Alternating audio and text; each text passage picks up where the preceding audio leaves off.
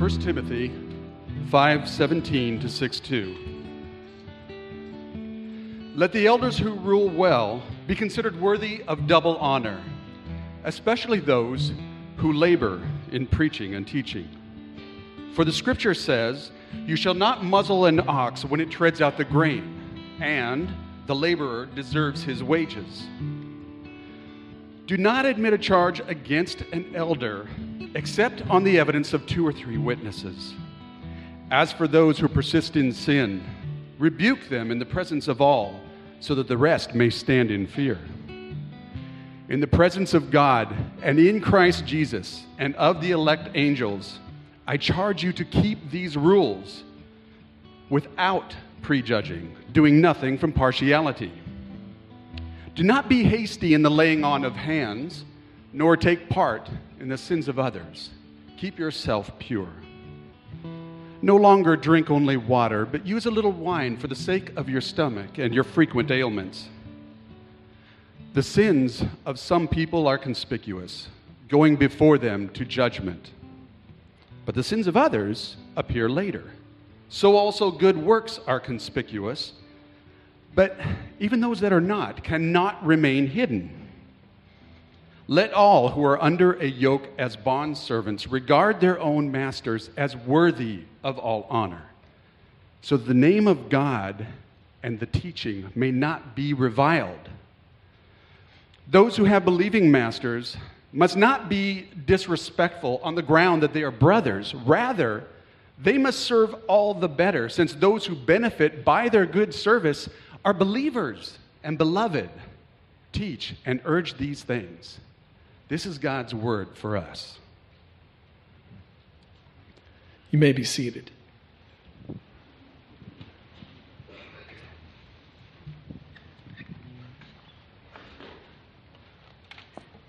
Join me in praying for us this morning, as well as God's word, as it sits and rests on our hearts. God, thank you for your word. Uh, as we've just heard it, it's where we're headed today. Um, it has impacts in all of our lives, and I just pray that you help us see that.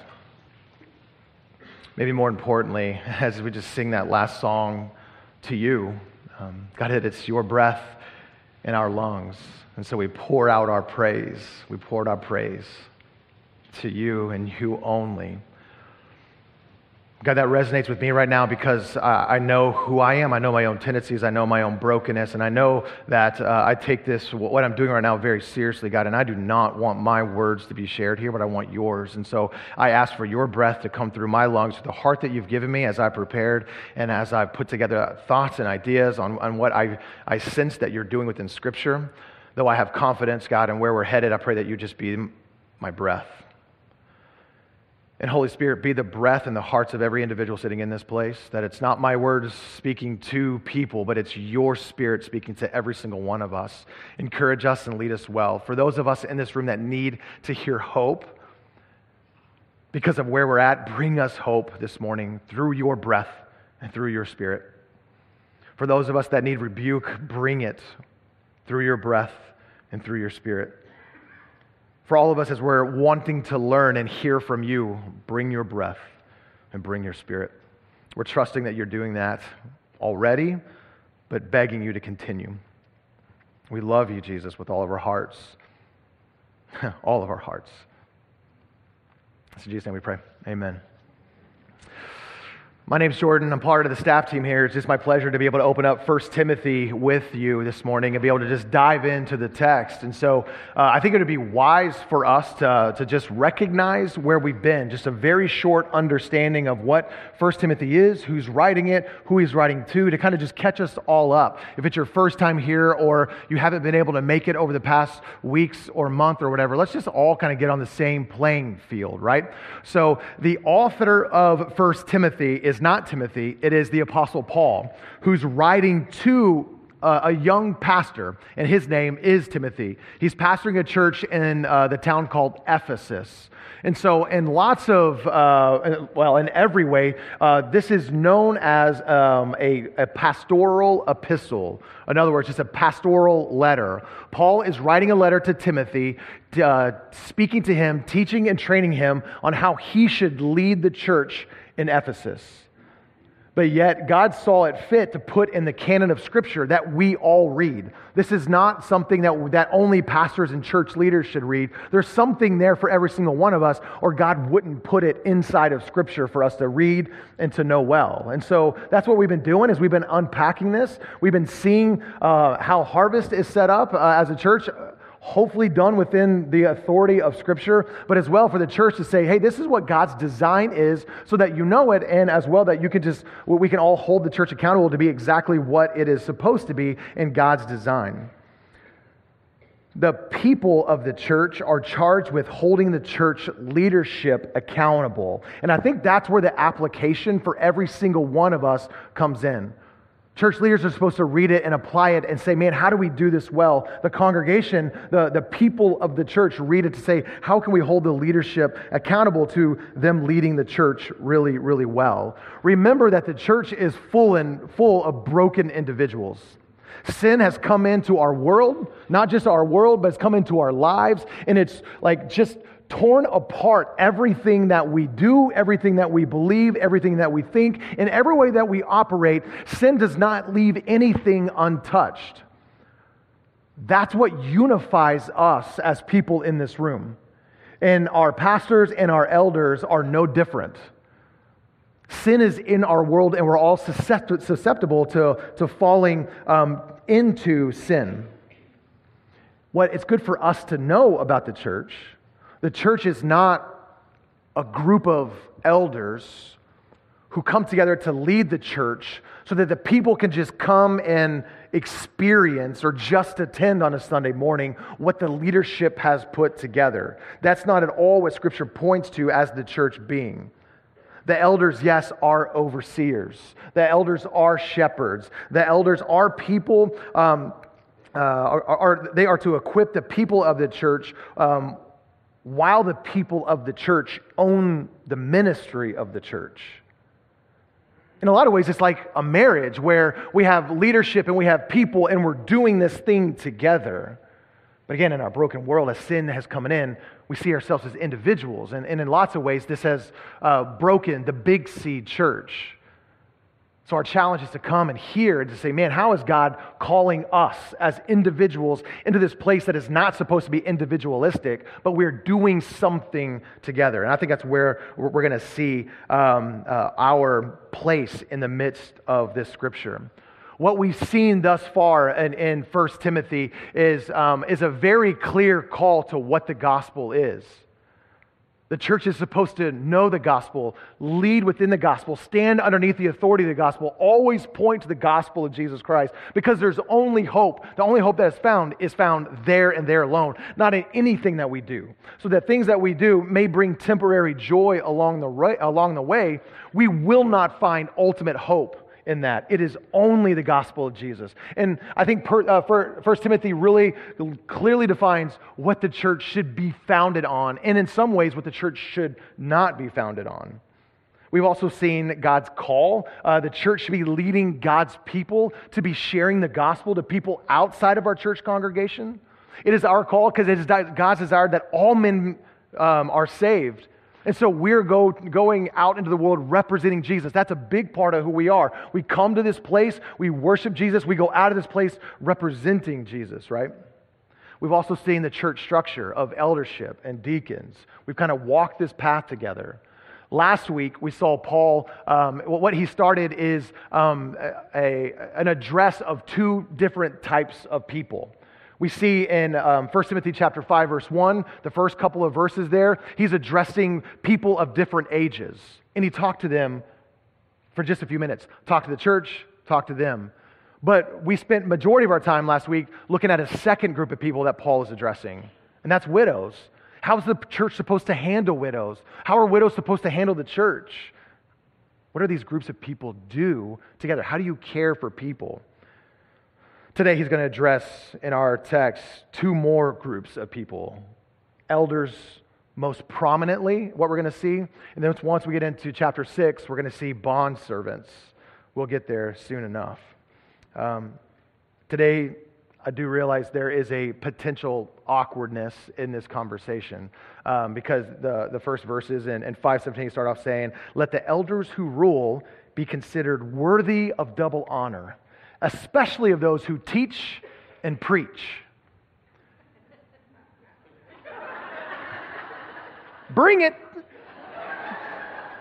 Uh, you guys ever seen those videos online of like celebrities getting pulled over by police officers? And they're like, Do you know who I am? you, you watch those, you're like, Man, you are an arrogant punk. You know, like, like you have no clue how society really works and operates. And, and in some ways, this kind of feels like this. And, eh, you know, I'm, I'm standing here on the platform teaching and preaching and saying, Hey, you're supposed to give me not honor, double honor. Do you know who I am? How dare you complain that way to me? I don't get that kind of respect at home, more or less. I don't expect it in the church. No, I'm just kidding. My wife honors me and respects me. Uh, but we are. I mean, we are supposed to give elders double honor. That's what the text is driving us towards. it's cool because it's unintentional. It just really did happen this way that, that I'm not an elder. So I stand here as a non elder preaching this text. But I am someone who is preaching and teaching. Um, but uh, there feels that awkwardness that, that, that I'm, I'm asking for something. Like my position is calling for something. People inside the church, leaders inside the church, should never have a positional leadership that they're demanding, like a, a response from positional leadership. Just because I am a celebrity, you are to treat me a certain way. Just because I am an elder, you should treat me a certain way because I have a title. That if you see a place like that, you got to run from a place like that. It is my observation in the way that I've seen it play out in numbers of different ways is elders come in as servant leaders saying, we own the gospel as individuals. We love Jesus. We love the church. And that is why we're leading in this way. And we hope to model the very thing that we're asking you to do. So there's this, again, like in a marriage, like this common trust. It's not positional leadership, it is servant leadership. So it's my hope today as we dive through this text that you don't see it as like a positional thing. Like a, um, if you're not giving us respect as elders and, and church ministry leaders, you need to start. That, that's not the heart at all. But the heart is, man, this is what the church should be doing. And we're going to see some really clear things that we hope that we can do well together as the church so that there's mutual love and respect and acknowledgement for people who don't know what go on behind closed doors as well as those who are behind, closed doors can enter in and be a part of the community in a way that is a beautiful thing. Uh, today as we talk uh, we're going to spend some time on, on three things. I'm going to first start off by just laying some groundwork before we get into 1 timothy. Um, and what my hope is, is in this groundwork that we lay, we're able to see ourselves in the midst of this text. So we're going to spend a little bit of time there in just a couple of minutes. After we get through that, we're going to move right into to 1 Timothy chapter 5, 17, and we're going to um, look at the third group that, that Paul is speaking to that I just mentioned a second ago. We're going to look at elders. What I want us to see is four important movements within inside this text. We'll be able to talk about them. We'll be able to hopefully apply them to ourselves and to our lives. And then we're going to close our time together today um, as we just wrap our minds around this fourth group of people that Paul's addressing bondservants or also slaves, as it's mentioned too within inside of Scripture. And we'll talk about the impact of that and, and what that means for us as well as we continue to move forward, what I want us to do is just turn to Ephesians chapter 4. That's where I want to start laying some groundwork for us. As we're turning to Ephesians chapter 4, um, I, I think in preparation, I want us to read this and hear that we, as individuals who are part of the church, that we are called to keep the unity of the church we as members of the church are called to keep the unity of the church. If you call Harvest home, this is speaking to every single one of us as a drive and as a call. And there's specific things because we're not walking through and unpacking this text on all levels. There's very much uh, um, good things that we're not going to be able to talk about inside this text. But that's what I want us to see as we as we read and unpack this. Let's look at Ephesians chapter 4, verses 1 through 6. It reads, I, therefore, a prisoner for the Lord, urge you to walk in a manner worthy of the calling to which you have been called. The people of the church walk in a manner worthy of the calling in which you have been called, with all humility and gentleness, with, with patience, bearing with one another in love, eager to maintain the unity of the Spirit in the bond of peace. There is one body one spirit, just as you were called into one hope that belongs to, to your call, one Lord, one faith, one baptism, one God and Father of all, who is over all and through all and in all. There is one God, there is one salvation. We, as the people of the church, we, as followers of Jesus, we are the beneficiaries of the grace that is bestowed upon us because of everything that Jesus has done for us and accomplished for us on the cross. There is one God and there is one salvation. In our call as people who benefit from the grace of Christ is to maintain the unity of the church. Because of that, we as followers of Jesus must do this well and understand exactly what God is calling us to. Again, as individuals who partake in something so much greater than ourselves, we are to walk in a manner worthy of Christ with humility, with gentleness, with patience, with one loving one another inside of Harvest Community Church and all those who attend this place. That is our pursuit. That is our desire. This idea of being unified together in all the unique and individual ways that God chooses to do it. This reads well, right? I can read this, you'd be like, Amen. I, I see that. I, I strive for that. There's a problem in the midst of all this. There's a problem that that we live in a world that loves to be divided. Right?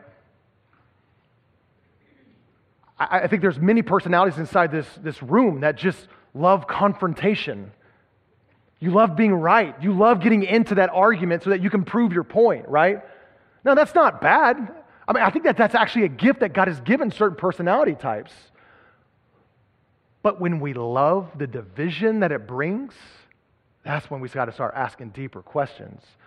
I mean, we see this on many different scales and levels, right? On the political realm, we see this as a, as a problem and an issue. We love the left, we love the right, and there's nothing in the middle. I mean, that's the voices we hear. We see the TV shows, right? The, the CNNs and the Fox Newses. Fox News is not well and balanced. Okay, I'm not going to get into that. Sorry. Um, shoot, that's not in my notes. Um, but we love divisions politically. I think that's what makes a, a democracy great. But where's it driving our country? Where's it driving us as individuals? Divided. What about socially? Have you guys seen what's going on with some votes going on in New York? Have you seen what Christians have posted on Facebook about that issue? Now, I, I'm, I'm all about I'm all about um, leading to the idea that abortion is, is not God's intent or design and the way that they've legalized abortion. Like, I, I, I, will speak in conversation with you very directly about who God is and, and who people are, and we're made in the image of God. We're not driving to get in conversations. And majority of people are not driving to make change. They're just making blasted comments to just and it causes division. Again, it has its place, but we love division. What about the theological division? I mean, that church has been separated for centuries over theological divisions. I mean, the whole point of denominations Methodist, Baptist, Catholic, dot, dot, dot, dot. Now we have non denominational. Like, the whole point is theological divisions. Again, it's good. It's good that, that we can say, this is what we believe, and, and you believe something, uh, uh, you see it a little different, you interpret it a little differently. But whenever I read in Scripture that the church, big C, of Jesus Christ is supposed to be united, how have we taken that to a degree that He never intended? How has our sin come into this and divided? In our modern world today, these divisions, I think, are louder than ever because of social media and because of platforms that just allow us to not stand face to face with someone, but just put our thoughts out there without any thoughts or ramifications of how people are going to read it or perceive it. We got to be careful as we seek to be united and maintain the unity of Christ. As followers of Jesus, our job and our call is to commit to one another to maintain this unity that is found in Christ. And I'm, not hitting on the idea that we all need to think the same. I mean, that, that's what cults do, right? They're told what to think and they have to think a specific way. With this side of the church, they're all, all different types of thoughts and ideas, and it is a free place to be able to think differently and have conversations about that.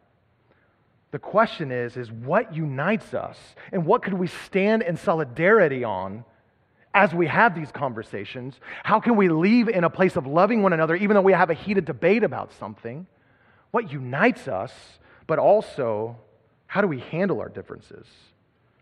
We as individuals coming into the church, we are all united by the essentials, the gospel of Jesus Christ that is extremely clear through Scripture to walk in a manner worthy of that calling that He's led us. The church, the Big C church, the church universal. So we got churches all over the Hillsboro and Beaverton area. I'm talking about those churches and churches that existed all over, uh, all throughout history. It, the church's call um, is called by God to do the exact same thing. Different denominations uh, tend to interpret Scripture differently, uh, and uh, specifically on specific doctrines. Do we have unity? Do, are we united by these essentials? Do we handle our differences with charity? With charity. To preserve the unity of the gospel. Hmm. What about our church, Harvest Community Church? We are held to that very same standard to treat one another inside of our local congregation the very same way. A couple rhetorical questions for you to think through as we just move forward. How would you rate followers of Jesus as a whole in this idea of being unified under the gospel? Secondly, how would you rate churches as a whole, as being unified under the gospel. What kind of impact can we make as individuals in fighting for that if we see that's God's call for us? We see in this slide, because this is the core of what we say First Timothy is leading us to see, what we believe determines how we behave, which determines who the world beholds. Are we a type of people that believes disunity, divisiveness, which leads us to the behavior of fighting, which leads us to the end result of beholding pride and saying, I'm right and you're wrong? Or are we a type of people that displays unity? We believe in unity, and it leads us to behave with love and charity and conversation and disagreement, but in a way that does it, that uplifts Christ, which leads us to Christ. The world beholds Christ when they see us do this well. Are we unified? It must be the goal of our church to operate as a cohesive unit, having healthy conversations about our differences and uplifting Christ as our core. Uplifting Christ as our core, no matter what. I share all this to just lead us into this thought and idea as we dive into 1 Timothy. This is the importance of elders. Man, elders come in to a church and they seek to bring unity, to be a leadership, to say, hey, we want to do this well, and we want to lead you well. You guys ever tried to herd cats? If you have, and that's just a figure of speech. If you're like, yeah, I've tried, we got some things we need to talk about, um, but we're not going to go there. Uh, just but the idea of herding cats, right? That that's church work. Sorry that I'm trying to relate to use cats, but you know, when we're left to ourselves, we're all running our own different direction in our own different ways. We have lots of good thoughts and ideas, and a lot of, many of them, most of them aren't bad at all. But the leadership is supposed to come around to say, hey, let, there's so many good things in the world that we could do, but here's who we are, here's what we're doing. Can you get behind who we are and what we're doing for the sake of gospel in our city and in our world? They weren't there, cats. Right? Elders, so important. The elders are a group of godly men who lead and protect and shepherd the people of the church. Their role is not to have a position over people. A major part of their role is to be with people. In addition, they work hard to provide guidance and oversight and maintain the unity of the church. That's what elders do, just in a nutshell, because there is one body, one spirit, one hope, one Lord, one faith, one baptism, and one God over all, through all, and in all. So, that's who we are. We're together. This is not an us and a them. This is the church being the church as the elders pray and seek to guide and to lead and to direct and to oversee and to care.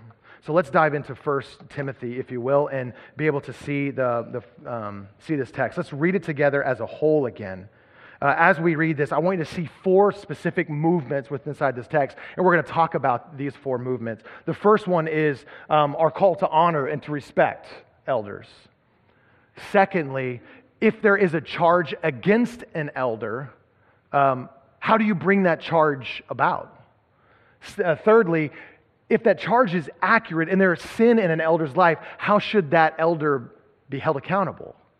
And lastly, our call as a church, whenever we select elders um, as a church, um, the idea here is we must not select elders too quickly.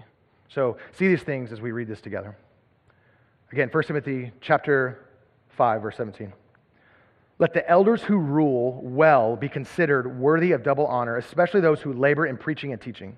For the scripture says, You shall not muzzle an ox when it is tread out on the grain, and the laborer deserves his wages. Do not omit a charge against an elder except on the evidence of two or three witnesses.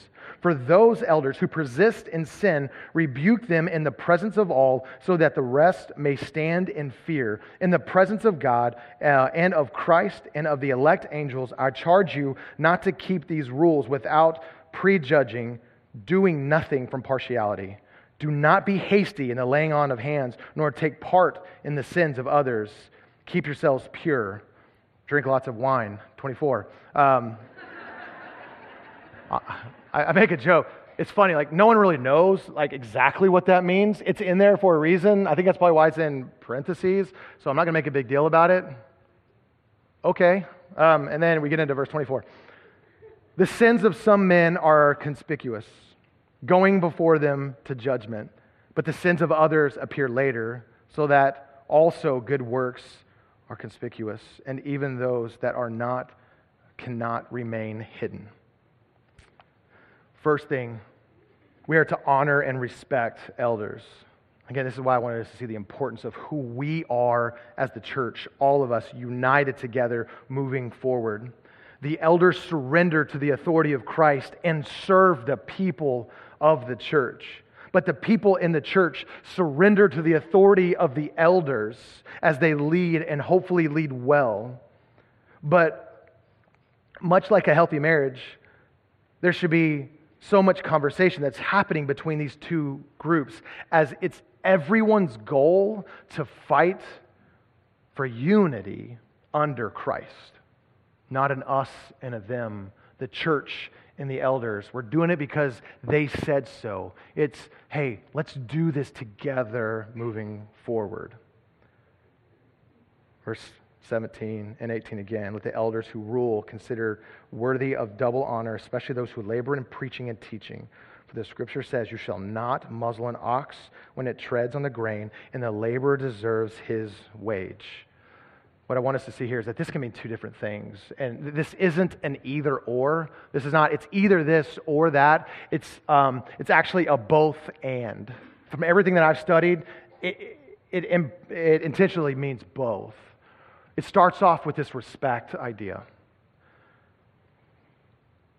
I think it's good for the church to be able to take a step back from themselves and realize what elders do as they sacrifice from family to commit to lead the church. Our elders, all but one, are lay elders. So, in other words, they don't get paid at all from our church. Our lead pastor is the only one that's on staff. So, they do it in a volunteer way. And so, when things come our direction, like uh, their direction, it's, it's good, right? But just be mindful of all the sacrifices and all the heartache that, that they put in the blood, sweat, and tears, and the desires and the passions and the conversations to be able to move us forward together as a church. I think that's what First Timothy is actually leading us to see is, man, they sacrifice so much. So don't just be so quick to throw out this judgment of, I wish the carpet was that. I wish this was there. I wish that was here. I wish that you didn't say that. Like, there's time and place, but just be mindful. But secondly, I think more importantly, what it's saying is double honor can actually mean payment. Um, and that's the examples that, that Paul gives. What Paul's saying is it's not wrong to pay an elder. It's not wrong that an elder gets payment from the church to do what they do. Now, what he's not saying is that we have to pay all elders. But let's start with the, with the first idea, and he gives us two examples with inside of Scripture. He dives back to Deuteronomy 25, verse 4, when he says, Do not muzzle an ox. And what that passage is really saying is, is it talks about an ox that, pl- that plows a field, a grain field. So after it's done plowing the field, let the ox go into the field and eat the grain that it just plowed.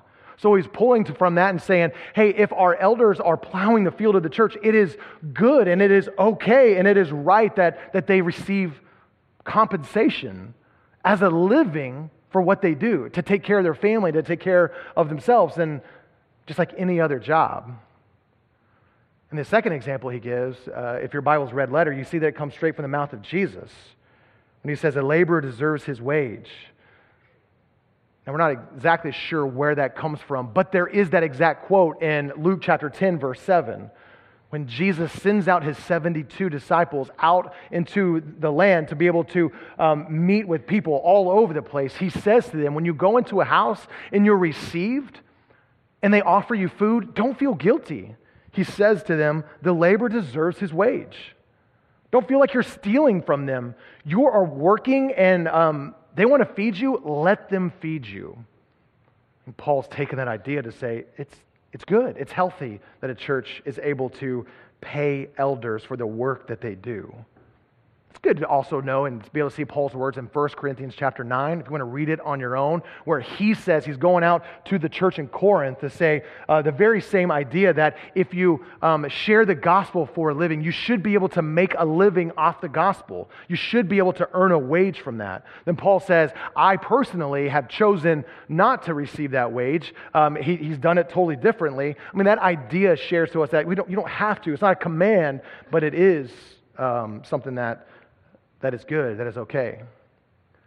It's funny to me, I, again, not an elder, but someone who's worked in, in, the church for a very long time. It's funny when I talk to people who aren't used to the church and they find out I'm a pastor. First of all, it shuts down conversation. Um, you're a pastor? Mm, okay. Uh, I'm sorry for all the things I just said previously. It, no, it's don't. Um, but then, then the question that follow up is, do you get paid by the church? Yeah. Is that full time? Have you ever heard cats? Uh, yeah, it's full. No, I'm just kidding. Yeah, it's full time. And then my, my greatest, my, the favorite one is, what do you do?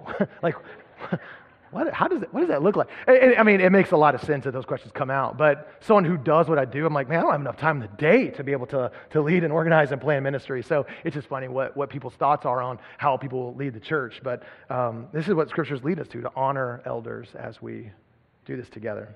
Secondly, uh, moving on in, uh, I think these next three points are, are a little bit more straightforward. But the second thing that I want us to see here is, is how to, to bring a charge against an elder. Well, one of the first things that goes through my mind when I'm reading this is that, is that elders are human. They're prone to sin just like you and I. They're not in any special relationship with God where they don't sin, right? Elders, everything's broken in their lives just like it is in ours. Sin has come in to their world and it's broken sin just like it's come into our world and broken sin. If we're able to be honest, for some of us who have been a part of other churches in the past, we've, we've maybe experienced painful situations where a church has been domineering and coming in with a heavy hand. um, whether it be one elder who has like a selfish pride issue that could be in the, the toxic, that can, um, that can throw in a toxic environment into a group of men. So when one has a sin issue, whether it be a sexual sin or a sin of pride, and comes in and says, I'm going to come in and change the church, I, my way or the highway, that, that brings a whole different dynamic to a group of men who are submitting unto the Lord, right? But then also, many people have experienced where an entire elder board falls susceptible to sin. I've read time and time again, and it breaks my heart but when sexual misconduct happens within, inside of a church, it may be normal for us to see that church leadership opens the rug, sweeps it under the rug, and puts it back down and says, let's just not talk about it. That's not what Scripture is leading us to. Um, my brother in law, he's a member, he has been a member of a church in Montana for a long time, but there was a specific case, a different church that he was, um, he was at. He was leading in lots of different ways, just in a volunteer basis. And the lead pastor was participating in a, a number of shady practices. We'll just say it that way. And, and he felt he needed to have this conversation with his friend, this pastor, to say, Man, I've heard this. What's going on? There's a long story there. But at the end of the day, that just kind of blew up in his face. Again, lots to say, a lot's going through my mind, but this happens. Some of our experiences. What do you do? How should we hold, where should we hold the, the elders up to? What kind of standard? It's important that members of the church hold the elders accountable to how they lead the church. And how someone handles that situation is super important. God says, don't do it alone. What if my brother in law would have found a friend that agreed, that said, hey, this is a problem, and they came together to the, the elder of that church? Don't do it alone. And I think there's a couple of different reasons on why that's super important, why Scripture points to it. Because it helps us as members when we feel a certain thing. It helps us to see things rightly when we're talking with other people to say, hey, do you see it this way? And someone's like, no, actually, you're way off base. We'll have an honest conversation together. And you're like, oh, okay, good. That's helpful for me to see, and now I can move forward in unity. Or you meet with someone like, hey, I was been having those same thoughts too, and I don't think that's healthy. Maybe bring a third person in and get their thoughts and opinions. And then you come to an elder to have that conversation. That's what Scripture is calling us to. It helps us see things rightly. Also, if there's agreement on your assessment when you talk to the elder, uh, the complaint doesn't seem so personal. It's not a personal attack on anyone of the church. It's, hey, we're fighting for unity here. And I feel like this is a cause of what's either we're experiencing disunity or we could in the future. Hopefully, that leads to the desire that an elder can hear a complaint well, that it's handled well, where everyone feels loved and respected. Maybe not agree, but that's the desire at the end of the day. I think it's what Scripture is pointing us to here. Thirdly, what if an elder persists in sin? What if it is brought before an elder that this is a sinful thing and they choose to continue to go down that route? I think persists in sin is super key. It's not when an elder does something and yells at his kids, we need to bring him up on the stage to say, he yelled at his kids this week. I think maybe we should do that because we'd all be like, thank God, because I did too, right? Um, but I, I, mean, I don't yell at my kids, but I'm sure you do. You yell at yours. Um, it would make you feel better about yourself. Uh, I mean, it, but it is important that, that it is a persisting in sin.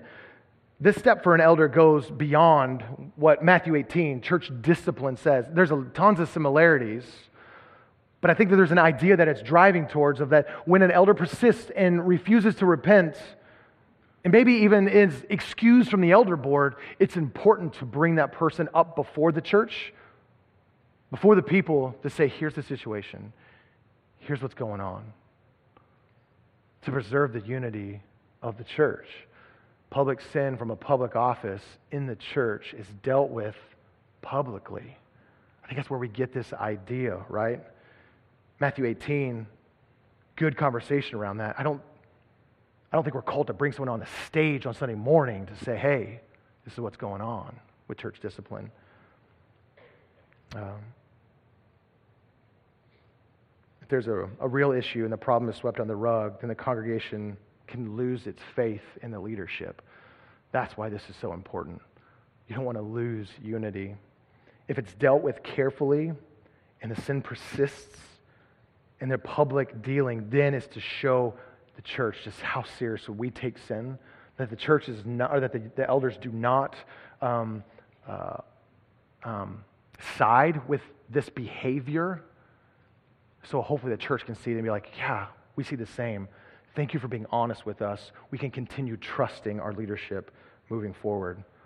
Hopefully, that's not something we never experience here at Harvest, but this is something that Scripture is clear about. Lastly, what I want us to see is that the church must not elect elders too quickly. The selection process of the church should be done slowly, and I think this text is leading us to say it should be done publicly. This is not a group of men choosing who they want to be, and they just never let the church about, know about it, and, and they just say, hey, guess who our next elder is? I think it's a slow process, and it is done in a public way to be able to get conversations around the character of the person that they're, um, that they're nominating for elder. I think the idea behind this, what we're going to see in just a second, is that rarely is a sin issue um, that some a deep rooted sin issue. Rarely is that something that's just a one off something that comes off in an elder board two or three, four, ten years down the line, whatever it is. Usually there's roots that chase back that it's been something that's persisted in this person's life for a, a, really long time. So being slow and public about it actually sets an elder board, elder team up for success and who they bring on this team. If they do it too quick, they throw someone on, I think it's calling the elders responsible for not doing it slow enough and publicly enough. Um, let's just look at verse 22 through 25. Again, we will skip the wine part because it doesn't connect directly to what he's saying. It says, Do not be hasty in the laying on of hands. In other words, ordinating um, uh, elders to be on the elder board. Do not be hasty in laying on of hands, nor take part in the sin of others. Keep yourselves pure. The sins of some men are conspicuous, going before them to judgment. In other words, some of them are public. Some of them are obvious. And we can look at that and be like, you know what? That person's not qualified or they're not ready yet because they're working on something. Let's work with this until we get to a point where they're qualified and they're ready to be able to be, to be in that conversation. Going before them to judgment. But the sins of others appear later. So also good works are conspicuous. In other words, we may see men who we wouldn't count as elders. And like, I don't know if that's something that that, that, that person desires or is ready for, but yet we do it slowly. We're able to see the good works and so on and be like, I was totally wrong. You're ready to be in the leadership of this church. You need to do it and to do it well. Question as we just kind of end this section before we move into chapter 6 for those first two verses. As we talk about unity, as we talk about us doing this together, the church and the elders doing this together, holding each other up building each other up. How are you invested at Harvest? Are you just a regular tender who has little opinion about who we are and what we do? You just kind of come in on Sunday mornings? Or do you see this call for unity something that you're like, man, I, either it's at Harvest or it's another church, I need to invest somewhere so that I can feel and be a part of the unity that God says is so beautiful Yes, it happens on the grand scale, the, the universal church level, but it so beautifully happens on the local church level as well. We all have a part to play. We are all in this together. How committed are we? Lastly, I just want to spend our last few minutes together um, looking at this fourth group of people that Paul's addressing bondservants slaves. Um, the last, um, this, though this is a different group of people than the elders that we were just talking about, its applications are a little bit different, but it's not divorced from the idea that we're doing this together as a church. Before we look at this text and, and read it, I think it's important for us to talk about the use of the word slave. In my scripture, it says slave, and there's a little um, there's a little footnote that leads me down to say bondservant on the bottom of my Bible. Maybe you have that, maybe you don't. Uh, but but that's that's where scripture is is saying there's some um, differences in this word. I think it's good for us to know that when we read the word slave, we read a cultural implication or a cultural understanding into that word.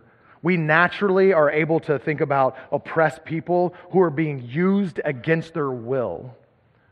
That's not what Scripture is pointing to. It's not uplifting the oppressed people. It's talking about something so much different. So it's good for us to see that and to know that. That idea of slaves is not a biblical idea. But this Greek word used in 1 Timothy chapter 6 um, is slaves, bondservant. It actually covers a range of different types of relationships. So, um, with inside of the New Testament, uh, the, the word bondservant is most often used when someone from the Roman Empire is, um, uh, is officially bound by a contract to his master for up to seven years. So, in other words, there's just an agreement. So, someone comes in to the Roman Empire and they agree to work for this person. Usually, it's a high up authority. They sign a contract of what that's going to look like, they agree on it, and he does it for seven years, or what's different. That person is called a bondservant, that person is called a slave.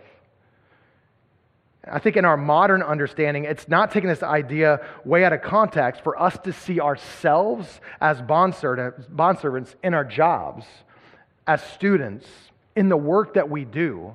If we want to take this ancient idea and move it to the modern context, when we um, agree to work for someone, we sign a contract. I will do this work, I will fill this role description for this amount of pay um, to work for you. And we have freedom to leave that job whenever we want, right? Maybe you feel the social pressure, but it's actually not legally bound to you most of the time, right? So, what about a job? Can we connect this idea of being a bondservant? Maybe you're a student in middle school, high school, elementary, or you're in college. Whenever you are in school, you're under contract to be there. They expect certain things from you. Maybe you feel like you're oppressed you are not oppressed. If you don't go, yes, the cops will come get you and make you go, but you are not oppressed. Um, no, but in, in, all seriousness, though, like that's that's the idea of like it's not just for a certain group of people. I think we're all connected in a way as a bondservant. So this is talking to us, the work that we do. Um, let's just look at verse 1 and verse 2 and talk about um, and, and, think about this idea of, um, of working for believers. So, when we're at school, we're working, right? When we're at work, we're working. When we're at home and we're, um, uh, we're, we're working, right? So, this is the idea that I want to drive, drive us down to for believers, also for non believers in Jesus. Verse 6 Let all who are under the yoke of slavery regard their own masters as worthy of all honor. You know what's fun? If you just look at uh, chapter 5, verse 3, it talks about honoring widows. You get to elders, it talks about double honor, and it talks about um, uh, people who are in position, bosses and authority, to give them all honor. Something there. I'll just leave that hanging for you. Let all who are under the yoke, of, uh, yoke as slaves regard his own master as worthy of all honor, so that the name of God in the teaching may not be reviled. Those who have teaching, or sorry, those who have believing masters must not be disrespectful on the ground that they are brothers. Rather, they must serve all the better, since those who, um, since those who benefit by their good service are believers and beloved.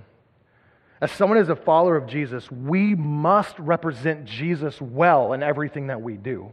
We come to this place to be united and maintain the unity of the gospel. But it does not only, it doesn't stop here. When we go out, we get to represent what we experience here to the world around us. When we have these masters, we have these bosses, or we have these teachers, we have these people that expect things from us we must represent Jesus well to maintain the unity of who we say we are when we are together to the world that is around us. how you talk about that, that looks a thousand different ways. But that must be something we strive for, is to maintain that unity, to represent Jesus well in everything that we do. Whether your boss is a believer or an, an unbeliever, you must give an impression to your faith in Christ. Are you someone who's dependable? Do you show up on time? Do you do the work in a timely manner? Do you put yourself into the work that you do? Whether you're a manual laborer or you work in a cubicle or you work at home raising kids, do you do it in a manner that is dependable? Do you, um, do you do your job to the best of your ability? When you're there, do you work hard to get your job done? Or do you look forward to the next break just to get by on your job so that you don't get fired for what you do? Students, when you're in class, do you do your work to represent Jesus? Do you show up on time? When the tardy bell rings, there's like this unspoken rule that, oh, I could be two minutes late.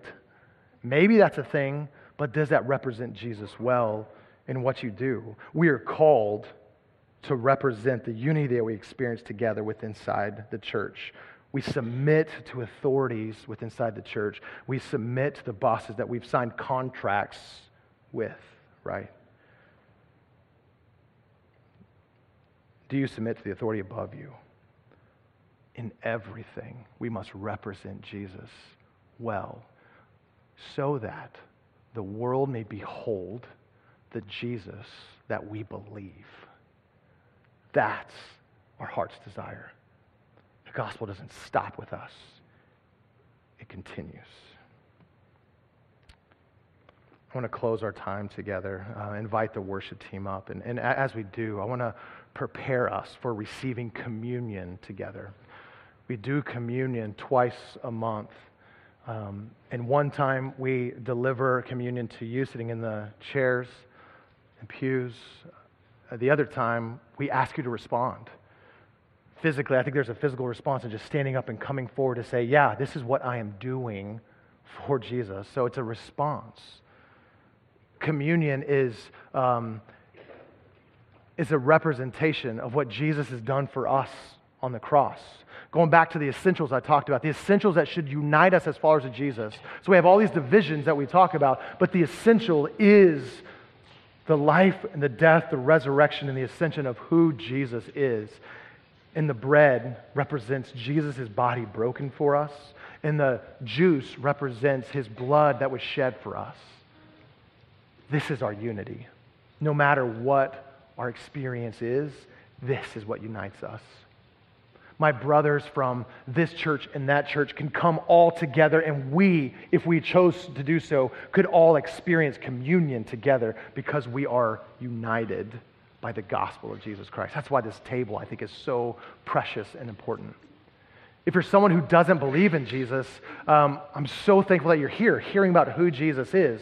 But feel free to just stay where you are. This isn't for people who are discovering Jesus, it's for people who've committed their lives to Jesus in just a minute, um, the worship team is going to lead us and intentionally lead us in about 30 seconds of um, reflective music to, for us to sit there, think, and think about um, who Jesus is, what he wants to say to us, what the Spirit is saying to us, to confess and interact with Jesus. And then when you feel ready, I want to invite you all to come forward. There's tables on my sides and one right here, actually, two spots on the table right here in front of me. Take the bread dip it in the juice, and remember who Jesus is. In the balcony, there's communion at the, at the, the sides as well. So um, please take. Let's be united and be the church together.